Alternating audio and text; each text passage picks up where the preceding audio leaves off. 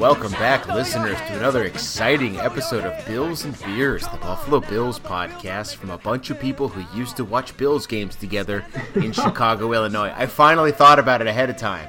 I, th- I put good. some thought into it prior to the several seconds before saying it, and I think we got. I think we got it. Sad but true. I'm Lars. Joining us tonight, the lovely Miss Cassie Hutton is here from Chicago, Illinois. Still. Greetings, greetings. Uh, and you heard him already down there in Austin, Texas. Jam and Jeff Day also with us this evening. Seven and two.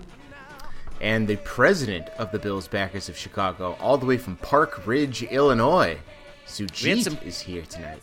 We had some tornadoes rolling through Park Ridge today. Blew the sign off my house, but not the Diggs Allen sign. That stuff stuck to the ground.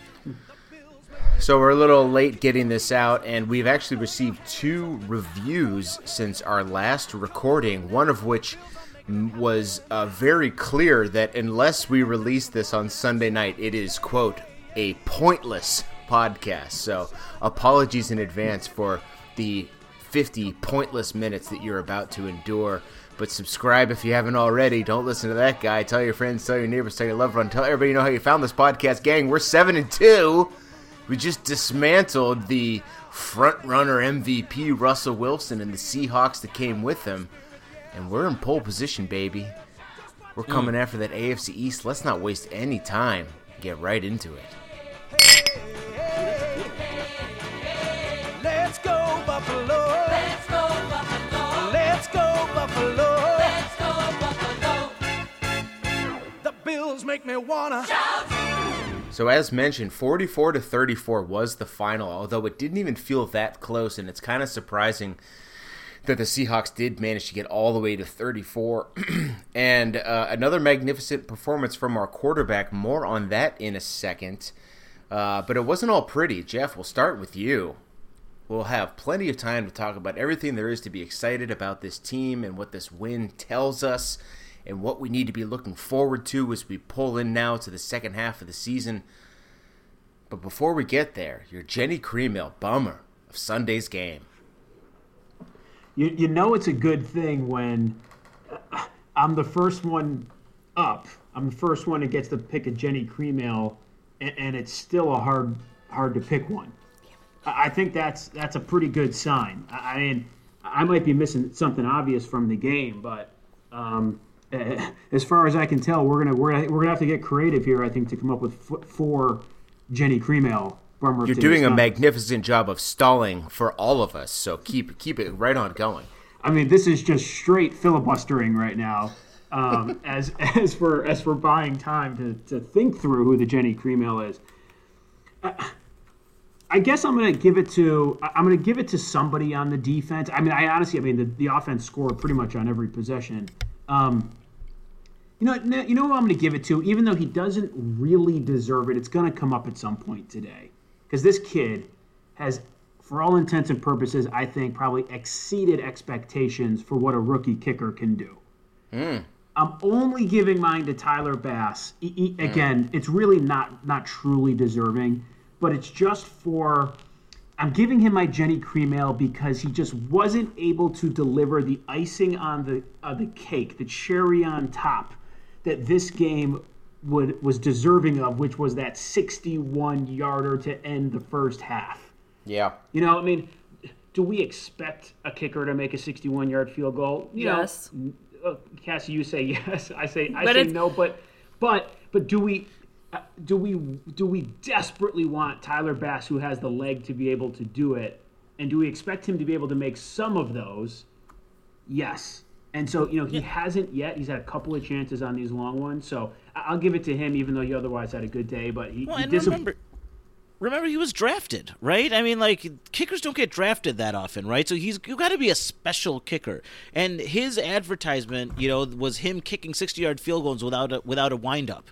you know, that he could just sit without running up to the ball. He could just do that, and that, that was what was as advertised, right? He could kick these long, long balls. And man, I was looking at the that flag, the flags on the goalpost, and they were dead still. Yeah. Josh Allen was joking about how there was zero wind.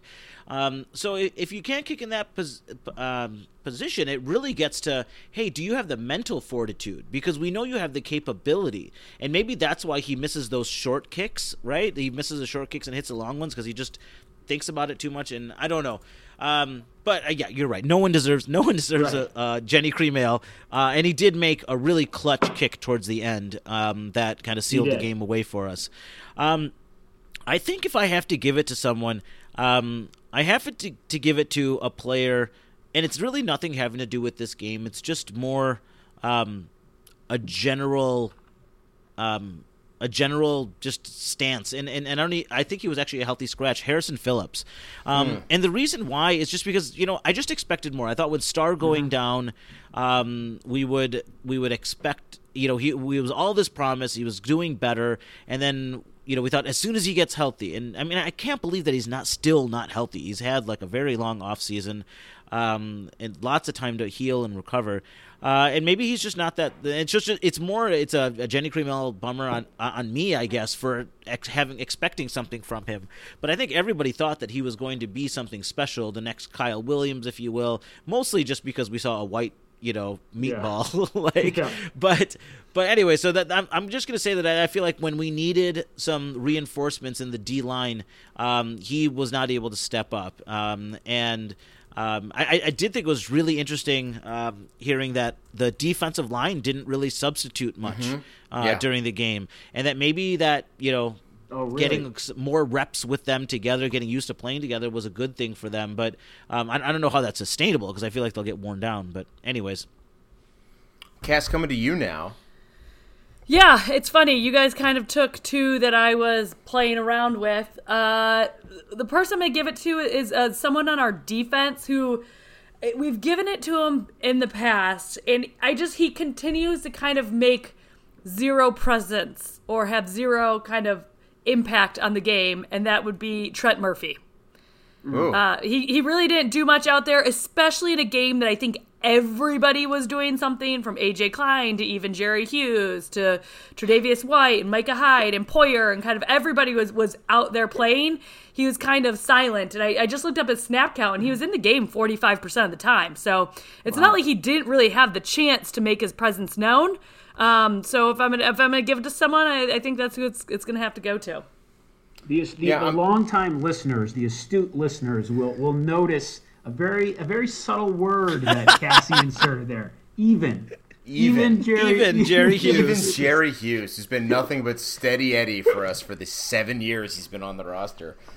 Uh, I, you know, the again, kind of at a loss here. If I was to make a joke one, I'd say I'd give it to Bojo because at this point, why are you even on the team? Um, We keep talking about what a great year he's having, but he doesn't even qualify for rankings because he doesn't average enough kicks per game, which is awesome. Yeah. Which is great.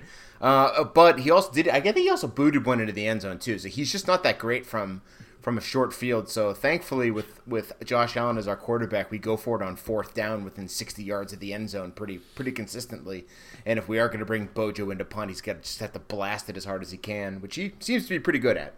But I will say, but that Bojo kick wasn't his fault. He landed that beautifully on the five yard line, and it bounced in the air. It's just that our recovery team like went after the Wasn't there. receiver, and it was yeah, it was bad. And he had s all the air time and everything. So also worth mentioning though and and i keep i've been harping on this point in in a couple of varieties on the podcast this season about some of the predictable ups and downs of a sean mcdermott team that we've sort of grown accustomed to now in the four years that he's been in buffalo. You know there are going to be games where we get whacked. You know there's going to be games when his so-called vaunted defense gives up just a ton of points and tom- sometimes they strain those together and they just can't get off the field but it also seems like every year we have to have this game which is the game where we realize that huh when we call an aggressive game plan the defense plays really well Yeah. Tremaine Edmunds is a lot better when we tell him to go attack the quarterback instead of trying to read and react. You know, and I don't know. I, I the optimist in me says that they are kind of rope a doping the league and we're only now in the latter half of the season and they're just not showing all their cards, especially on defense. But I go back to it feels like we have seen this every year where the defense suddenly arrives and it's the day where they just decide to start uh, the aggressive play calling. And this isn't to say that you should expect to see aggressive play calling for the rest of the year because consistent with this theory, you won't. It'll it'll just it'll it'll just inexplicably go away again. But time and time again, this defense and Tremaine Edmunds in particular are their best when they play aggressive. I mean, look how much. Go ahead, go ahead, Jeff. No, I was just I was just going to say. I mean, the other optimist, you could say, Lars, that maybe part of it is that in order to play aggressive, it requires, you know, it requires AJ Klein, and particularly in this instance, it requires him to, you know, to know the def- defense, to know the plays, to and, and there's there's maybe there's an argument to be made that. I mean, sometimes it's easy to forget. This guy was sort of thrusted into the roster on week two, you know, mm. in, in, in an off season with no OTAs, and, and and maybe that during that instance there was more conservative defensive play calling. You know, I don't know, and they're now getting to a point where they feel more confident with some of the more exotic stuff. But but that's what I was just going to chime in there, Sujit. Over to you. I think that there was some. Um, so I mean, I do love all the AJ Klein apologists that occur uh, this week, you know, and I still don't think that guy is very good at all the things he tried no. to do in the previous yeah. weeks. That fans, your eyes did not fool you for for a month right. and a half. What they did was they're like, we got to figure out something that AJ Klein can do, and they're like, wait, can he just rush the quarterback? Could he just could he just blitz the whole time? Just every every down, just go out. He's our now our new out. He's our new Khalil Mack, right? He's just going to go after the quarterback over and over again, and that's where he was most effective because he's big enough to kind of muscle around a linebacker, or so he's fast enough to muscle around a linebacker. He's big enough to bowl over a running back, um, and I felt like he was very very effective, if not getting to the quarterback, pressuring the quarterback.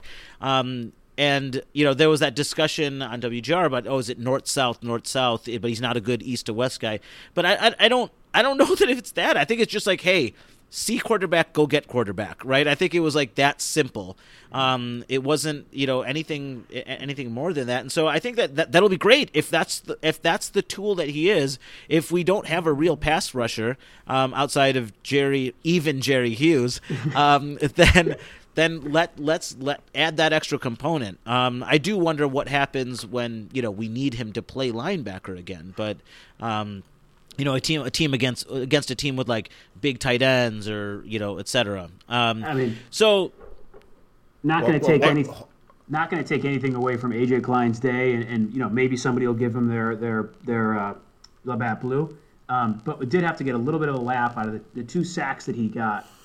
Um, you know, one, I think he might have touched Russell Wilson's towel. Might have. Might, might have. have. T- might have yeah. touched the towel that that the wind gently blew Russell Wilson over, and he got credit for the sack. And then and then on the second one, which was a tremendous sort of like um, uh, uh, like highlight play, but you know he was completely untouched, uncovered, and you know clear line. So again, nothing to take away from AJ Klein. He had the stat sheet of all stat sheets, but I think when you for all those of us that are watching every play of the game it wasn't as if his two sacks were because he bulldozed over some, you know, uh, right tackle and made some great play and, you know, et cetera, et cetera. Yeah. Point well made. And, I, and I'll remind our listeners here that we are also on social media, predominantly on Twitter. And I want to draw uh, everyone's attention to two tweets from this past week or so uh, that, that are, are relevant to this conversation that came from our account. One was something that was put on I, I, in a reply to yards per pass at yards per pass today. Or no, it was Chris Trapasso, friend of the pod, Chris Trapasso. He had put out like the blitz percentages of the Bills, and, and like for most games it's like 27 35 41 32 29 kansas city 2.5% wow my read on that is yeah, they're waiting for the offseason. They are they are not they were not going to show them anything in the regular season, knowing that a win is nice, but it's it's ultimately inconsequential, mm. and that come postseason they're going to flip that game plan completely upside down. Again, the optimist in me. Tweet number two was a retweet of something from January twelfth and we discussed it on the pod. It was a tiered and sort of a bell curve, what it kind of turns out to be, of positional needs. Okay, from we definitely don't need it to we absolutely need it. And we have not discussed this at all. And I'm not hearing Bills Mafia talk about it, period. But we said it in January. Okay, so they're probably not touching quarterback. Nice to have. This was this would have been in the offseason a safety, maybe D tackle. Would like to have another cornerback, a running back, a tight end, offensive lineman, kicker, punter. Funny, we got most of those things. Need to have wide receiver and defensive end. Went out and got Stefon Diggs. Used our first draft pick on a defensive end. Gaping roster hole. Lorax's replacement. Yep. we have not talked about that. That we keep talking about Milano's missing. What is this defense? We're also missing Lorenzo Alexander. This went out when it was fresh in our minds yep. because watching this watching that guy play week after week, it just jumped out and it was clear we were going to miss him because man did that guy make some reliable plays consistently. And we do not have Lorax's replacement on this roster. Yeah, it's a good question. So who is our third linebacker? right? This is me and Bill were asked the same question. I was like, no, Taron Johnson's a nickel person. You know, do we just I mean, play so much nickel that we don't have a third linebacker? Uh, probably. I mean, yeah. Del'Shawn Phillips, maybe, but but no, yeah, it's probably just they're always in nickel or dime. Yeah, I mean, I think that that and, and you know maybe it's chicken or the egg. You know, who, are we in are we in nickel all the time because we don't feel confident with, you know, rolling out that you know that insert third linebacker that you've certainly never heard of. Um, but no, I think I think it's point well taken, Lars, and uh, we, we probably don't talk about it enough. So that's enough of that. Um, we uh, won the I game, forty-four to thirty-four, against what was meant to be, and still talked about as one of the best teams in the NFC, and we beat them handedly. We made their MVP contending quarterback look like a rag doll. Our offense, granted against a terrible defense, but our offense moved the ball at will against them. Uh, by the way, uh, starting weak side linebacker is Andre Smith. Andre Smith, everybody. Oh. But it's time to talk now about okay. the Bat Blue MVP, and all of a sudden, out of nowhere, up there in Brew City, USA, not in front of a computer, so we're not going to talk to him yet because he hasn't quite yet figured out how his audio works. Buffalo Bill Nichols is with us. We'll get to him in a second. Suge, starting with you, you're the Bat Blue MVP of today's I mean, game. I have not, you know, it's, it's not game day. It's not after like you know a couple. This is my first beer, so I, am not quite jammed up and ready to go. I'm not. I have the the game has not bled back into me the way it normally does during these podcasts, where like I seriously like once you get enough beer in your brain, like you actually go back to that moment when you were watching the game and all the anger comes back. Um, I don't have that yet, but all I know is that Josh Allen played out of his fucking brain. um, I mean, I don't. I mean, someone had to pick it, right? And yeah, oh, let's yeah. do two rounds of this, right? But um, because there's enough players to go around. So I'll just take the easy one and pick Josh Allen. I mean, my God, what else do you want of this kid? You know, all the heart in the world when you think about the circumstances surrounding with his grandmother and all those other things. It's been talked about a ton.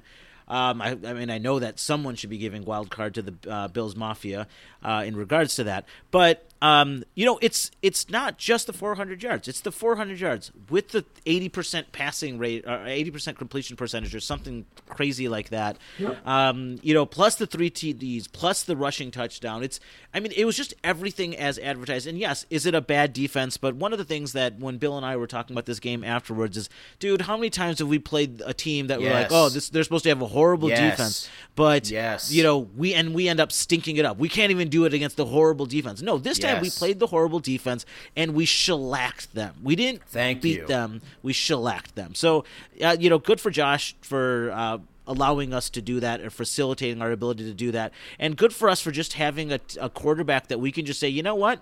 Pete Carroll can be beside himself at the end of a press conference and say, I didn't expect them to completely abandon the run.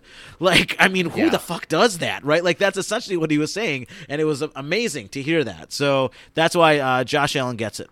Yeah, and I was thinking about that too because if you want to say, oh, well, the only reason he got 415 yards is because they played a shitty defense. Well, you know who else played shitty defenses? Literally every Bills team from 2000 to 2020. And you know which of those quarterbacks threw for 415 yards, zero interceptions, three touchdowns, and ran for another? Zero quarterbacks. I was I was just trying to uh, look up, hence the uh, background audio there that came on, but I was just trying to look up and remind myself how many total interceptions Josh Allen has for the 2020 season thus far. And the answer is five. And at least we know that one of those was the Tyler Kroft uh, interception that wasn't in the yeah. in the was that the Titans game, and then uh, and then the other or no excuse me I forget what game that was, and then the other was the off the Andre Roberts the first play of the Titans game mm-hmm. um, right off his chest. I can't even recall the other three at the moment. Um, but I guess I just wanted to double down on your point, Suge, where all those numbers that you counted off, um, also chief among them is zero, which is zero interceptions in this game, and then you know, and and single low single digit interceptions for the whole season. Yeah, I was going to say I um, was. I'm looking back at some of the previous Seahawks games, um, and you know, I see uh, Dak Prescott, an elite quarterback, right? Because he was carrying his entire team. He threw for 472 yards, but he threw for three touchdowns and two picks. Mm-hmm. Yep. Right? Um, and his completion percentage was 65%. When Fitz Fitzy was up there, he threw for 315 yards, but zero touchdowns and two interceptions. Um, I'm trying to think who else here. Um, Arizona, um, you know, they lost to them. But what did uh, our future person, the person that we're going up against, um, Heath had to throw 48 times. He had a 7% completion uh, percentage, uh, 360 yards, three touchdowns, one interception. So people are doing good, but nobody put up the numbers that Josh Allen did. Nobody put up that level of competence. This is a good no. time to remind ourselves that Josh Allen never had a 300 yard game until this season. Hmm. And now, and now, I mean, 300 yards. I mean, assuming that there's not, you know, uh, uh, shitty weather, you know, we're expecting Josh Allen to be what 275 plus. Yeah, easy, easy. All right, so uh, Jeff, we'll stay with you because it looks like we've now since lost Billy. We'll stay with you. You're the bad blue of, MB, of, of uh, Sunday's game. I'll just stick with the theme to carry that through, and I'll give mine to Stefon Diggs. And mm. you know what? What can you say about um, what can you say about Stefon? Through nine games, he leads the league in receptions, leads the league in yards. I think might lead the league in targets. I'm not sure about that one. Um, and when you think back to what what is the best case scenario when we acquired Stefon Diggs in the offseason for our first round pick? This you're yes, yes. You know, like like this being the best case scenario, and so um, you know his production on the field goes without being said. And then I think the other element that I certainly maybe was a little bit nervous about. You know, it's still early in his in his career with the Bills, but by all accounts, the guy seems to be a great team player. I think that you know when um, when uh, when Gabe Davis scored that touchdown who was mm. the first person there to start that little like taking picture celebratory dance? Stefon Diggs. Yes. In the post in the post game, um, you know, emotional scene with Josh Allen when he's talking about his grandmother. Who's the guy yelling, "We love you, 17. We got you, baby"? Stefon Diggs. And so mm. it's not only the production on the field, which again he had 118 yards yesterday, um, but it's also he seems to be he seems to be thus far a great teammate, and you know certainly has that swag um, that this team you know needs in certain players. So he's my guy. Does he does does it feel like a quiet leading the league in receptions and yards? Yes, because you know it's like he hasn't had that 170 yard two TD game where there's like the two highlight 60 yard TD bombs. You know, he's just that steady. Like even yesterday, 118 yards, longest catch of the day was 25 yards. The thing is, you Right. had like, what do you have? Probably like four catches of more than 15 yards, right? Like that type of stat line. But you're Yeah, right. But agr- but agreed. It's yeah, the explosive play hasn't been there. Yeah, and, and it's in, especially incredible because he has only 200 yard games. Uh, he has one that was 92 and uh, two other ones that are 48 and 46. Uh, one of them was, was was a win against the Jets. Um, and the interesting thing so is he's just he just continues to produce. It's like one of those things where he doesn't have a game where he doesn't produce. Um, and so I think just his average stays high. Um, but I mean that's why I think that one of the things that we're going to have to do in whatever we bet on this week is we gotta we gotta bet on Stefon having a TD. I mean we started betting on Gabriel Davis and he had three in a row. Granted, most of them were taken back, but oh, hey. Um, but um, but but yeah, we gotta we gotta start getting him I some like more touchdowns. I like where you're headed. Um, I, I think All right, the thing is that you know let's go- it's let's such go to a, him it's- now. Yeah, go ahead. Let's go to him now. He's back with us here, and um, are are you are you recording your audio, Billy? Okay, good. He's giving the thumbs up, Billy. Uh, you you didn't miss much in the Jenny Cream Ale portion, mostly because there's not a whole lot to bitch about. Uh, but there's there's plenty to talk about for the Bat Blue MVP. So lay it on us, big guy. Yeah, I, I've uh, so Sujit and I talked a, a little bit about this right after the game, and I actually just want to give my um, Labatt Blue MVP to the entire D line. Uh, Really hard to single out one guy, but a, as a as a unit, it was just awesome to see them the entire day just get pressure. Um, I mean, if you know, I watched some of the game again and seeing seeing us collapse the outside of the pocket. Um, every you know, almost every single pay, every single play, we were driving their outside guys back. And interestingly, um, I guess we were throwing in a lot of D uh, the D ends coming in and playing uh, inside the tackles, uh, which was an interesting wrinkle that we haven't really, um, you know, implemented into other game plans. Uh, but I just thought they did a tremendous job. You know, uh, uh, much much aligned uh, or uh, maligned. What do we say? Maligned. Yeah, maligned. Yep. Yeah, much uh, maligned uh, unit that we've uh, we've we've said plenty about. That's been uh, that's been negative. Uh, but I thought they really really came they really came out and uh, and showed their best that day. Cass coming to you now. The Bat Blue MVP. Yeah, I, I realized I probably could have given this guy my Jenny cream ale because one thing I was really looking forward to, to the, in this game, and I was scared shitless. I thought we were going to get smoked. I had not a ton of confidence going into this game, but I was really looking forward to the performance by DK Metcalf and uh, his buddy uh, uh, Tyler Lockett. But man, did Tre'Davious White show up and play, and he shut those guys down. His interception was just a thing of beauty. Like Yeah. he just saw that ball, made the break on it, and just plucked it out of the air. I mean, that was, it was just such a great play. So. Yeah, of course, it was. Labatt Blue player of the game because I was, I mean, I totally thought DK Metcalf was going to just shred us. And granted, he finished with over 100 yards and a touchdown. Um, but that kid, he's a, he's a beast. He's, I don't know how you can stop him.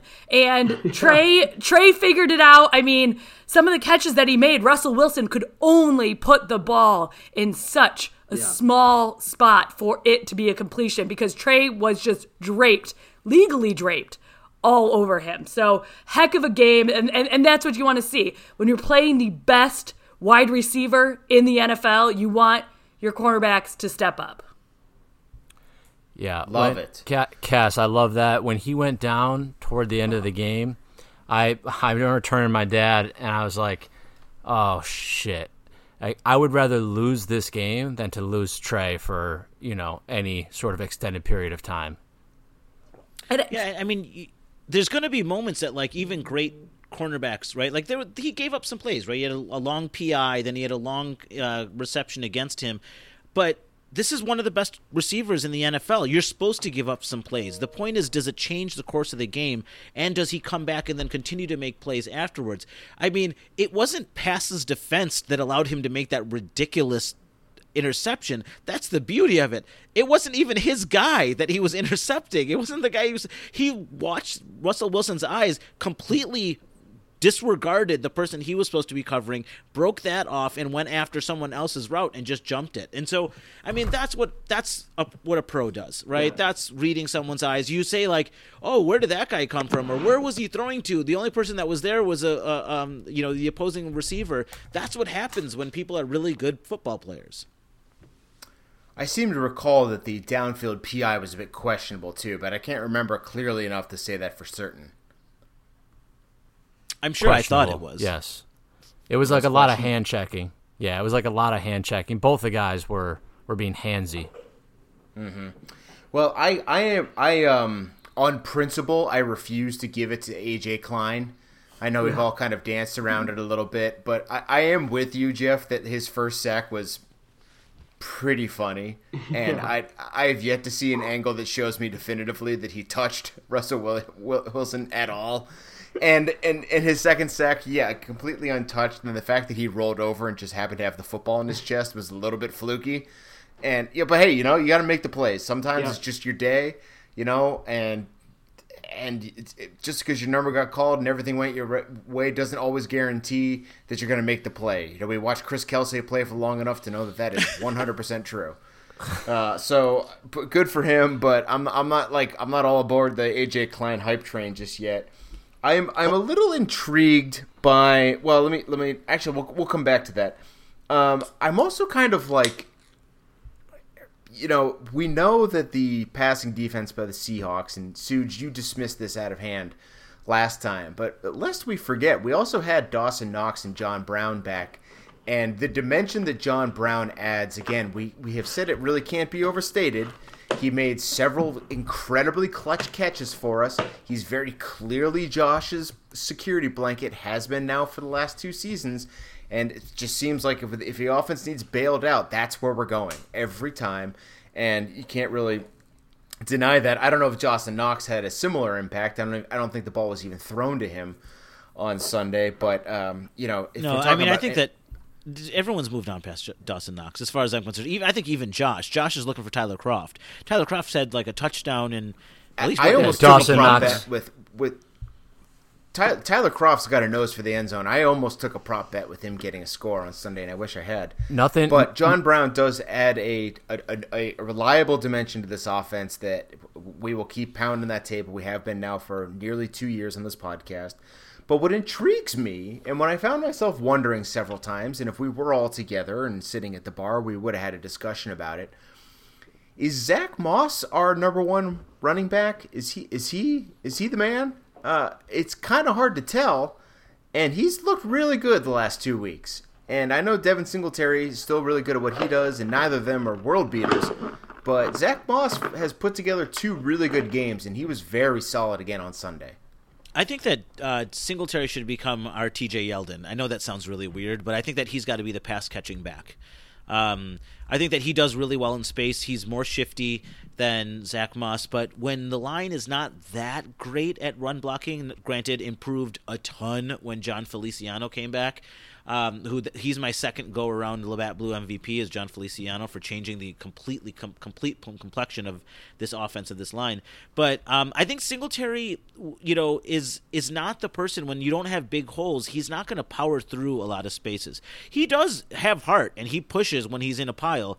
But um, I think Zach Moss is just more of a natural at that. And um, but I, I do think that there's a role for for Singletary.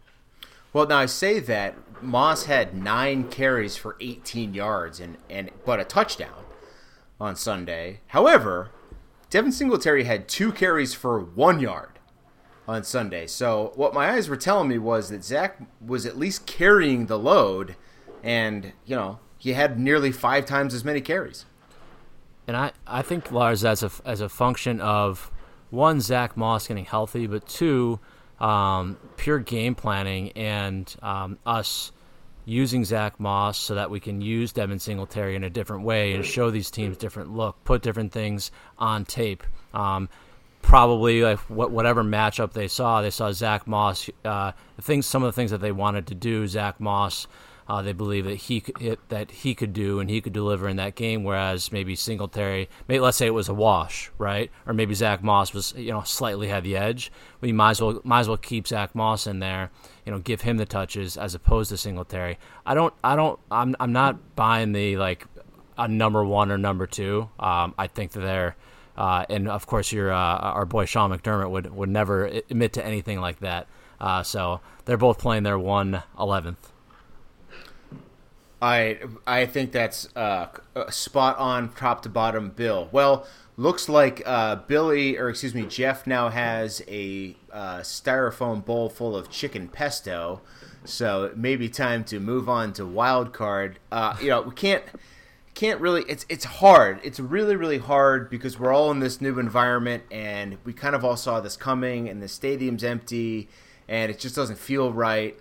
But and you know it's watching games feels different now. We're seven and two.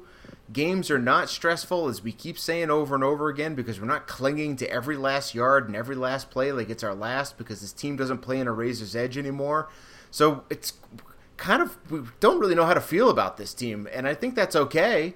Uh, but it sure as shit is fun. And i don't know about you guys but i'm i'm kind of loving watching the bills throw the ball over the field and watching my quarterback you know, just score whenever he, whenever he damn well pleases. It's, it's, pretty it's pretty awesome. I think that you know the the coaches. McDermott talked about what four years ago when he got here, changing the culture for the team from hoping to win to expecting to win, and I think that the interesting part of that is that it has also translated to us as fans. Mm you know, we now we now go into these games where we are not just hoping to win because, you know, I think back to one of the few times that we beat Tom Brady and it took what, five interceptions, I think, for yeah. us to be able to do it. Yeah. Right? Like th- that's a hoping to win. You hope that you have this off day from from one of the other players. And now, Lars, to your point, just think about the teams that this is 7 and 2 we've played the Rams, the Raiders, the Chiefs, the Titans, the Seahawks, right? Like this is this is not a powder like the the powder puff schedule that we had last year where we ra- racked up six or seven wins against like the Redskins, the Giants, the Jets, then the like the shittier Dolphins. You know what I mean? These are some legitimate legitimate wins um, that we've racked up, and now we have a chance to go again against the Cardinals here, and we're not hoping to win. Might we lose? Of course. But we're not hoping to win. We believe that we absolutely can win. And that's a big change for Bills Nation. That's right. We got the key to the cool kids party. There isn't a single game that we don't belong in, and it feels great. And yes, correct. You're right. That 2011 game, I had to look it up because you said that, and I, it felt right, but it also felt weird. Yeah, Brady threw four picks in that game, including one that went for a pick six for Drayton Florence. We all remember the cover of SI that week. Yeah, I mean the the thing is, before we completely leave Labatt Blue, it's we got to think about the fact that this was finally a complete game. Mm-hmm. The offense performed, the defense performed, special teams performed. We played for including Suge, including Andre Roberts, who got yep. us going. Who's yeah, leading the league in punt returns and kickoff return yardage right now? Who? He had a great Who's game. Suge? Fine. Uh, Bojo, sorry. uh, but but you know not only that, but we also played four quarters. We actually did okay in the third quarter. Uh, which was nice. We didn't take the foot off the gas. I mean, we okay for us. We played spectacularly in the third quarter, right? We didn't completely take the foot off the gas. We did. I think we scored a touchdown in the third quarter, if I'm not mis- mistaken. Um, and so, you know, that's that's what you need, and you don't let the foot off the gas, even when uh, Seattle does crazy shit like scores after two plays, you know, on their comeback when we're up by 21 points, like, and you're just like, whoa, what what the hell just happened? Like, did he just throw a touchdown to a completely wide open receiver in the end zone? We came yeah. back, we scored a, t- uh, a field goal just to make sure that the door was completely closed. Um, and so it's just it's nice to see a game where, and, and that's why I really did say that even more so Now, granted, of course, I was like freaking out the day we beat the Patriots back when it was with, with Fitzy, right in 2011. Oh yeah. Yeah. Um, so I was freaking out about that. Obviously, I told my wife that it was the best day ever since our marriage. Um, but uh, but but this one was different because that was a fluke. We weren't a better team than the Patriots. But now looking at it, that when I say that, hey, on our on our best performance versus their maybe one of their best performances, we're better.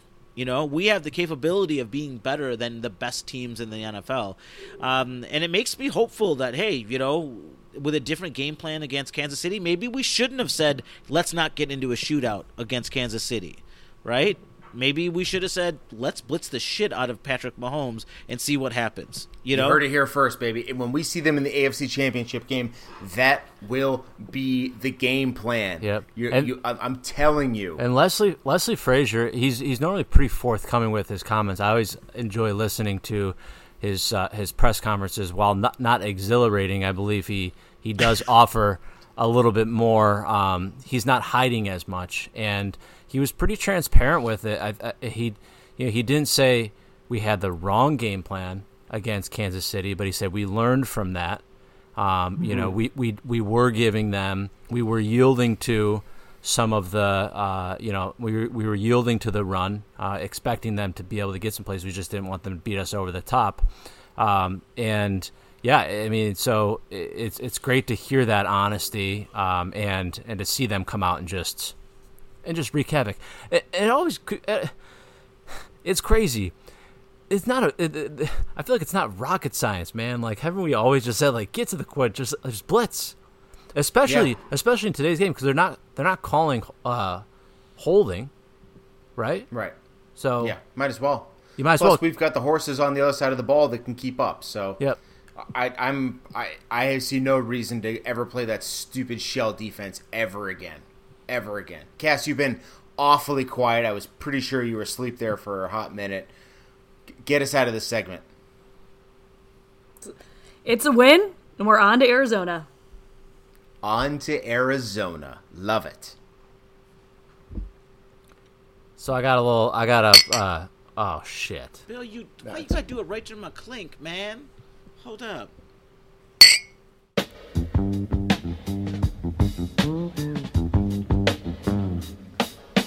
Well, we're coming up on the end of the episode, which means it's the wild card portion of today's episode. It's the wild card. It's getting better every week. This is Bills and Beers. We talk about the Bills and do so drinking beer. I am not drinking tonight because, like I said, I drank a lot last week. Um, but uh, but I don't think I even drank during the game on Sunday again because I had had a lot to drink. But I did have I did have a little gluten break, so I had a little dogfish sixty minute there, Suge, Nice. Sugerino, uh, on Saturday. So that that was quite nice. Cass, how about you? What were you enjoying on Sunday or Monday or today or during work after work? Yeah, I uh, I'm a big fan of a Dunkelweiss. I don't know if you guys have ever had one, but it's a it's a it's a dark beer with kind of the sweetness also of a Hefeweiss. Uh, and I don't know if I'm saying this Weihenstephaner, I think is how is the name of it. It's a German brewery. Uh, so I had I had one of those, and it was it's good. And I think Dunkel beers get a bad rap as being a dark beer. They're not powerful. They're just super good, super tasty. So with the cold weather coming, if you want a dark beer, but nothing like that will make your taste buds like jump out of your mouth like an IPA, I would go with the Dunkel. Yeah, Dude, there's co- there's there's a bunch of great German darker beers, right? There's um uh, Kinslager has one that I can't remember what the hell it's called, but um but like they're like the dark brown, but they're light, like even lighter than a porter. Yeah. But wait, uh, Cass, C- Cass, don't you drink Guinness? Like you, I, I know you don't like the IPAs, but I, I wouldn't really categorize IPAs as dark beers. No, I just think that people usually think that dark beers are heavier and really bold and powerful in, in flavor. And I put that I personally put that more towards like IPAs. And I think dark beers like a Dunkel is actually pretty smooth and light. Like a Guinness. Like a Guinness is super drinkable, in my opinion. Yeah, I was gonna say I, I, I wouldn't like Guinness was obviously like the first dark beer I had. Um, one because it's you don't know anything about beer when you're turning 21, and two, Uh, as I've as I've kind of pointed out before, the evolution of the every bar tap lineup. When we were turning 21 back in you know whatever Yeah. early early 2000s, early mid 2000s, like you you go to eh, like you'd have to go somewhere to find a tap that wasn't like Bud Light, Bud Budweiser, maybe Guinness, maybe maybe Sierra Nevada, Stella. and but and may, yeah, maybe Stella and like probably Guinness. So like Guinness was always kind of like among the exotic beers back in the day. Now you go now you go into an Applebee's and they've got like forty different beers of of like from like nine different continents. Uh, but I haven't had Guinness in a long time, but it doesn't jump out in my mind as a as a highly potent flavor beer, like you said, Cassie. Very smooth, very drinkable. In spite of it, it is heavy, but it's not like oh, ugh, well that really hit my taste buds kind of beer. Yeah, I mean, it's, it doesn't punch you in the face, right? It's not the bitters, right? I think that's the thing with IPAs, right? It's all about the bitterness and the hops and all that other shit. So, but Which is Cass, I what think that which Guinness is- has a lot of flavor. It's just, it's just not. It's a subtle flavor. It's like a chocolate. It's a Yeah, yeah. You know, Which is weird because those other things.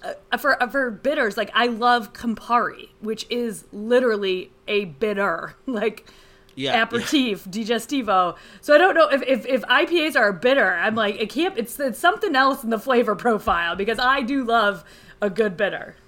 Yeah, well, I mean, this was kind of this was when wine do you IPAs like were still.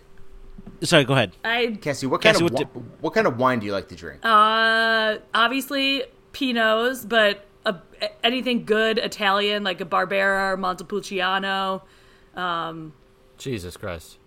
Yeah, fuck it. No, Christ. no, no, but but that's that's no, that's actually very, very enlightening because those are all kind of lighter, lighter, fruitier wines, right? A Pinot, um, one of the any of the Italian wines, other than maybe Barbera is a little bit heavy, but like you're not saying like I like a Rioja, you know, No. or I like a Zinfandel. No. No, or no, I'm not a big Cabernet fan. I love a good Bordeaux, though. So there you go. Billy, That's because you fancy, girl. That's just you fancy. Billy, bring us back down to earth now here with your um, and, and tell us tell us about the, the profile difference between a Labatt Blue Light in Milwaukee versus a Labatt Blue Light in Buffalo. Since you were just on your way. Back. Tell back me it doesn't taste different. Tell me it doesn't taste different, and tell me why you didn't bring me some like you promised me. I'll tell you what, I actually did not have any blue while I was in Buffalo. God damn it, Bill. so I'm pretty useless from this standpoint, uh, from a lot of standpoints. However, uh, I was drinking an Ellicott, uh, Ellicottville Brewing uh, cold brew blonde ale, which was uh, delicious. It's great. It was like one of those, you know, 2:30 p.m. Uh, pick me up slash take me down, uh, which I always think it's like the Wait. juxtaposition between caffeine and alcohol, like at the same time, like the Red Bull vodkas.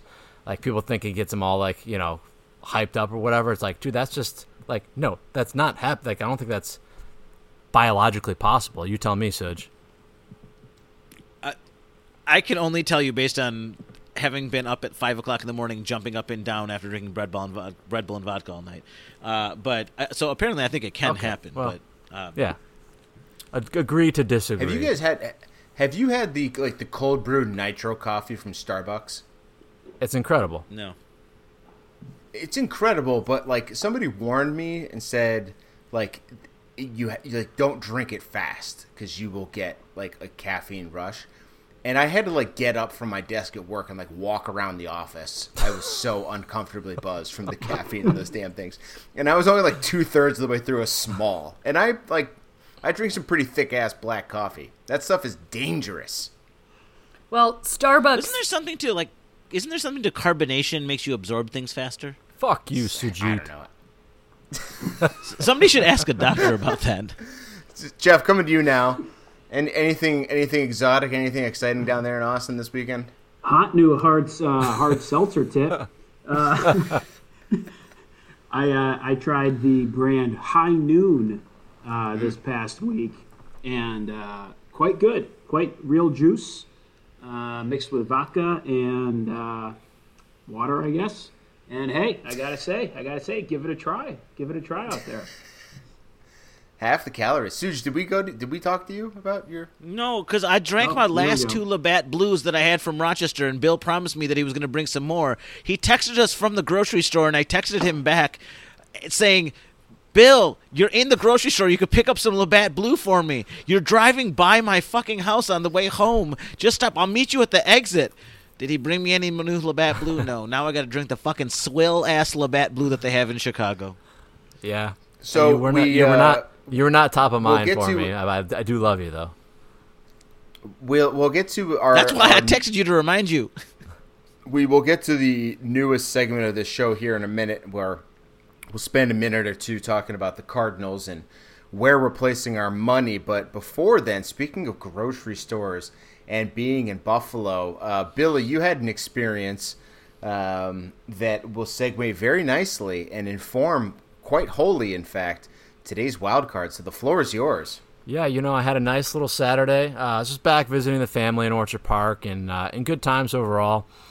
Uh, and obviously, I'm going to make a trip trip to Wegmans while I was there. It was, you know, bound to be pretty uneventful. Uh, get some of the basics. Kid needs kids needed some strawberries and uh, some uh, some of the other staples of our of our diet. Which, by the way, Wegmans. Every time I go there, it's just incredible. Their, I mean, I'm new to the gluten free game, but their set their section of gluten free stuff. I bought like, no joke, seven or eight different snacks, gluten free snacks. They have Snyder's pretzel, buffalo flavored pretzel bits there. Uh, they have all sorts of uh, delicious like chickpea, uh, like flavor, barbecue, whatever, whatever. Uh, it, it was it's awesome. I love Wagons. Anyway, so I'm checking out, and here I am. I'm walking out the door, and I said, "Wait a second. I'm pr- Okay, I'm pretty. I'm pretty sure. Like I'm a I'm a big enough fan that I'm pretty sure I know who this is. That's like w- just about to walk alongside of me. And I look again. I'm like, yeah, definitely. It was the Terminator. So I was like, "What's up, Thurman?" He's like, "Hey, man." I was like, "Hey, man. Uh, not bad, right? Pretty, pretty. Uh, not a bad, not a bad game. Just like the old days." He's like, "Yeah, man." I was like, "Thanks for all you do, dude." And he's like, "Yeah, man. Thanks, buddy." And we gave him a little fist bump, right? So it was a very short exchange. Um, you know, nothing, uh, nothing crazy. But I wasn't running to take any pictures. I wanted to just kind of play it cool. Um, and I was getting in my car, and I thought to myself, like, "What's Thurman buying at Wegmans?" And my guess is that I mean he's Buffalo through and through. The guy raise you know comes back to Buffalo, raises a fa- raises his family there. He's so ingrained within uh, within our community. Uh, you know, we see him on social media posting some crazy stuff. He's always always very involved. So I'm guessing that he had your staples. He had your Weber's mustard. He had some Chiavetta's in there. He had a chicken finger sub, and he had some Labatt Blue uh, maybe some bison dip, right? I mean, he's just he's just crossing off the list, getting ready for uh, for standard for for another week, uh, for and for another Bills game, uh, with it, all of his regular Buffalo stuff. So I guess I, uh, you know, that poses the question to you guys. We know what Thurman might have in his bag.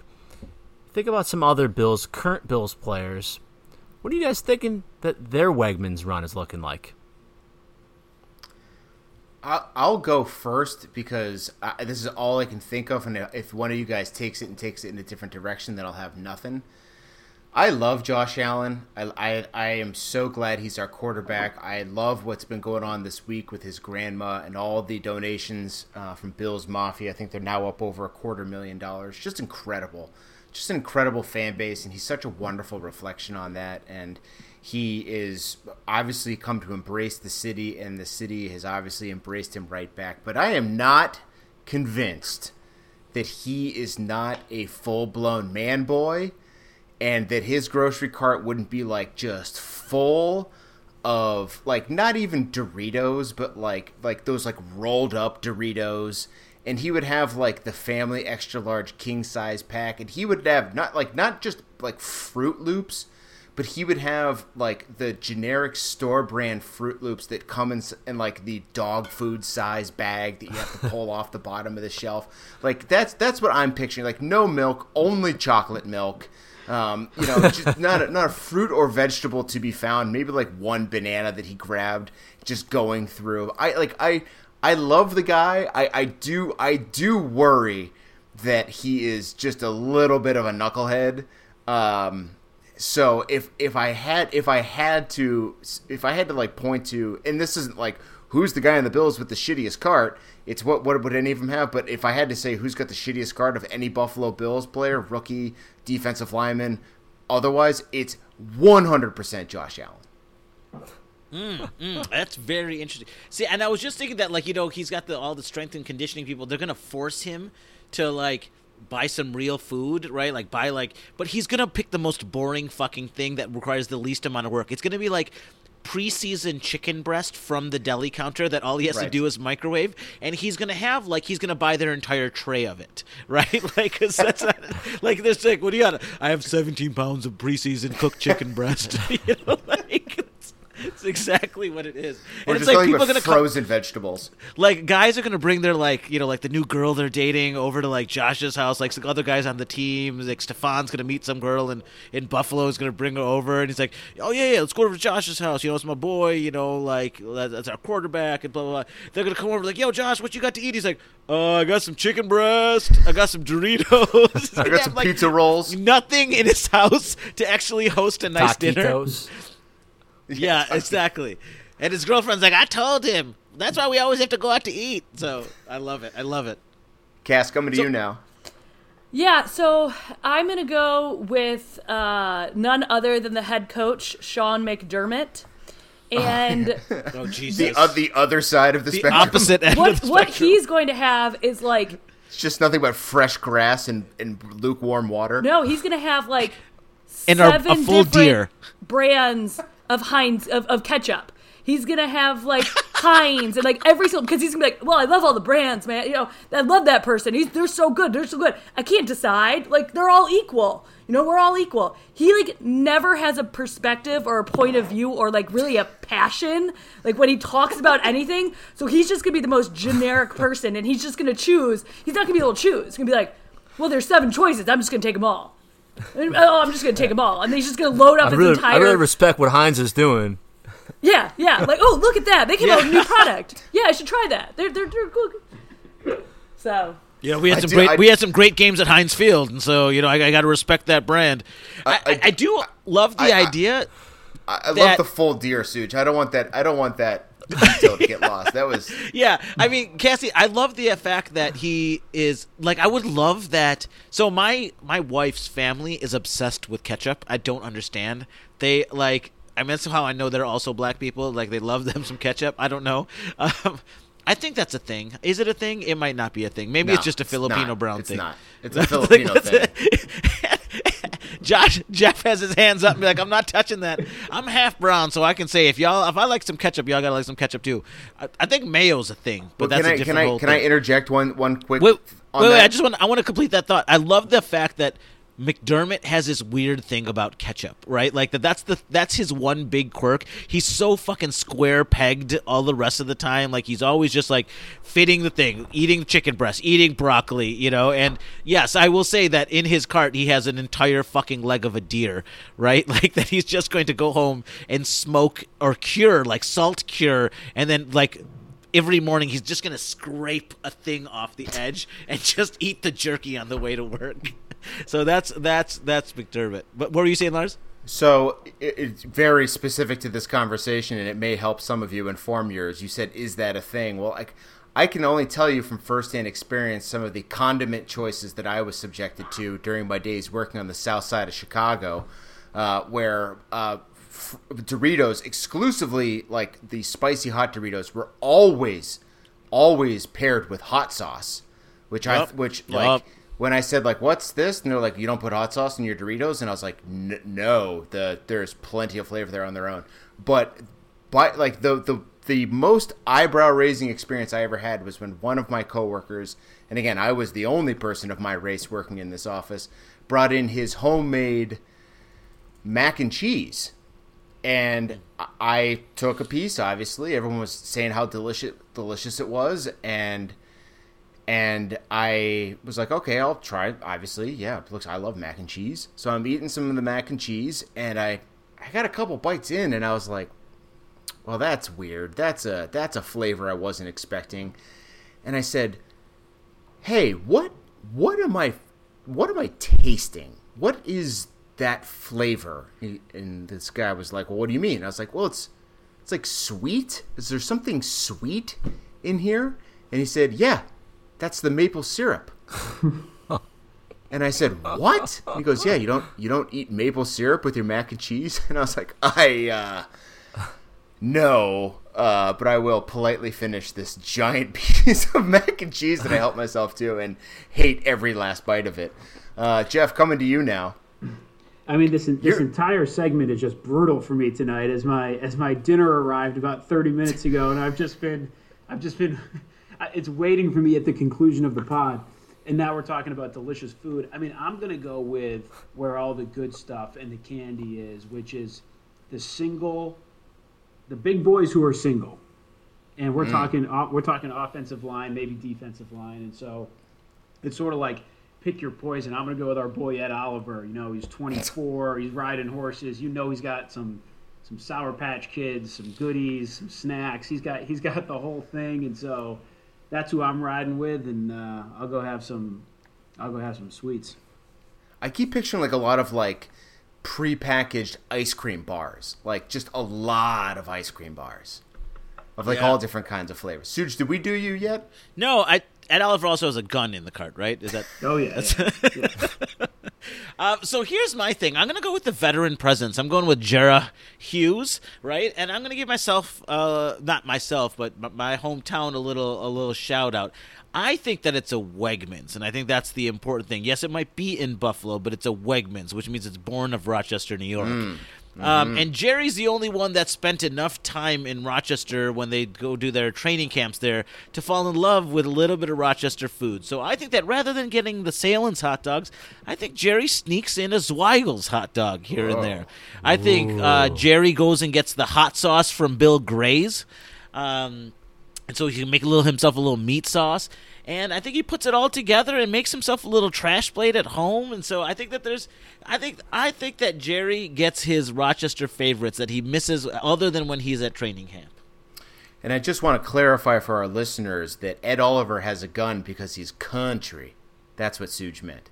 that's right Uh, and I will oh also. god yes. No oh my god yes. No i did not mean Yes, it's not like yes, mayonnaise that's- okay? It's different. Okay. And, and uh, but I will is, is if we're on the if we're on the topic of regional uh, Bills uh, broadcast area hot dogs, I'm afraid that Sahlens and whatever this crap you're talking about from Rochester, right out the so window. good zweigle's hots our- baby we got the white hots and the red hots For our couple dozen listeners in Erie, Pennsylvania, thanks in large part to my mother talking up our podcast to literally anybody she sees in a Bills hat, Bills bumper sticker, doesn't matter what. She and she tells me she's like, "I got you a new fan. Thanks, mom, and thanks for listening if you are." But uh, they will agree. I'm here to tell you, Smith's hot dogs all the way. Spend a summer in their meat packing freezer, packing them shits. Uh, they are the best hot dogs anywhere near the Buffalo Bills. And if you haven't haven't already experienced them, yeah, yeah, Jeff's giving a thumbs up. He knows it's true too. Uh, Billy, take us home. It's your your category, your call. Oh no, I thought mine was just Thurman. Perfect. Perfect. All right, Even better because Jeff's ready to eat. Um, so yes, uh, new segment on the show. We were all in last week. Uh, we didn't have a chance to talk about it on the pod. We did get some of our money back, and we did go back to our boy Gabe Davis to get a touchdown. He got the touchdown, and what was the? It was the parlay. Uh, what was the parlay? And for the Bills to cover Over. Was that Bills what win. Over. Over Bills. no, it was over over 26 26 and points. Bills. Yeah. yeah. So I think we, we had that in like the first quarter Yeah, no, that was that was some of the it was one of the easiest. Then I, so I think we all won what like seventy eight bucks. That's nice. Um, I don't know yet what we're gonna do. I would like to parlay it again, and I like the suggestion of going a Stefon Diggs touchdown in this one, if for no other reason. Because Stefon Diggs actually isn't leading the NFL in receiving right now. He is in raw yards, but not in yards per game. There are several people in front of him, one of which is DeAndre Hopkins. And I, I just have a feeling that this may turn into, at some stretch of the game, the DeAndre v. Stefon game. And, and I like Stefon finding the end zone, and we'll find a spread or an over under to pair that with. Um, and we'll we'll go around the horn to see who's in, who's out this week. I like that a lot. Uh, but predictions for this this Cardinals game, I'm liking the Bills' chances here. I think that coming off a big emotional win, especially for Josh Allen, is dangerous. It is, however, their last game before the bye, so I like that they may be just willing to kick down the door to go in, but they are going out to the West Coast, and they're playing a team that's coming off a sore loss. So, you know, this could go either way, but I do also really like our chances against a young quarterback. And I think the Bills, as as Jeff said earlier, we can go into this game expecting a win. They may lose, that would be mm-hmm. okay. If, if they lose, I hope it's in a shootout. But I think we're game. I think we are prime for another fun one this Sunday. Although it's a goddamn four o'clock game. Uh, I like the Bills in this one. Anybody anybody not feeling good about this game? I mean, we're undefeated on Sundays, so we'll keep that streak going. And can we just mm. just say that this is possibly the greatest Sunday football ever? Sunday Sunday of sports. We watch the Masters, the Masters. in the morning. Ooh. The fact that we're the late yeah. game, it's perfect. It's going to be the greatest day ever. Like Mess. Will the Masters be wrapped by then? Yeah. So CBS yes. is early broadcast. Uh, they have the broadcast rights, so they don't have an early game in football. They have the late game, so they are going to be wrapped up by 3 p.m. Central to then have football. I am stoked. I cannot wait. Wow. Wow. wow. First she lists off Italian wines, then she then she talks about her pure, uh, unadulterated love for televised golf. Ladies and gentlemen, the lovely Miss Cassie Hutton. Love it. Great. I feel good you about. Do, you. I feel Labatt, good about Labatt Blue MVP. I think that um, you know, like you said, I'm, I'm, expecting to win. If we, if we don't, you know, no no no issues. But I just think that this this offense in particular, when John Brown is on the field, which we talked about previously, and the weather conditions are good, Mm. This offense, and we're and, and so in this instance, I expect both of those to be true. We're of course playing inside a dome, so perfect weather conditions, and and and all the offense appears to be healthy. When those two things happen, this offense has shown the ability this year to be very, very, very good. Um, and I expect more of that to continue.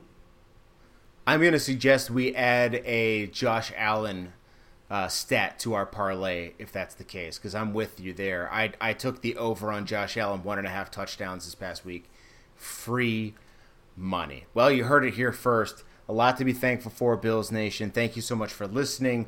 Sorry for being a day or two late and for being otherwise um, not like jacked up and in a bar and half drunk or fully drunk and, and spitting about these Bills, but we're don't be don't be mistaken. We are we are absolutely thrilled with what we're seeing, and we hope you are too. Um, so, gang, uh, we'll we'll we'll be together in spirit and together in, in group chat on Sunday. Uh, and until then, go Bills. Go Bills. The Bills make me wanna shout.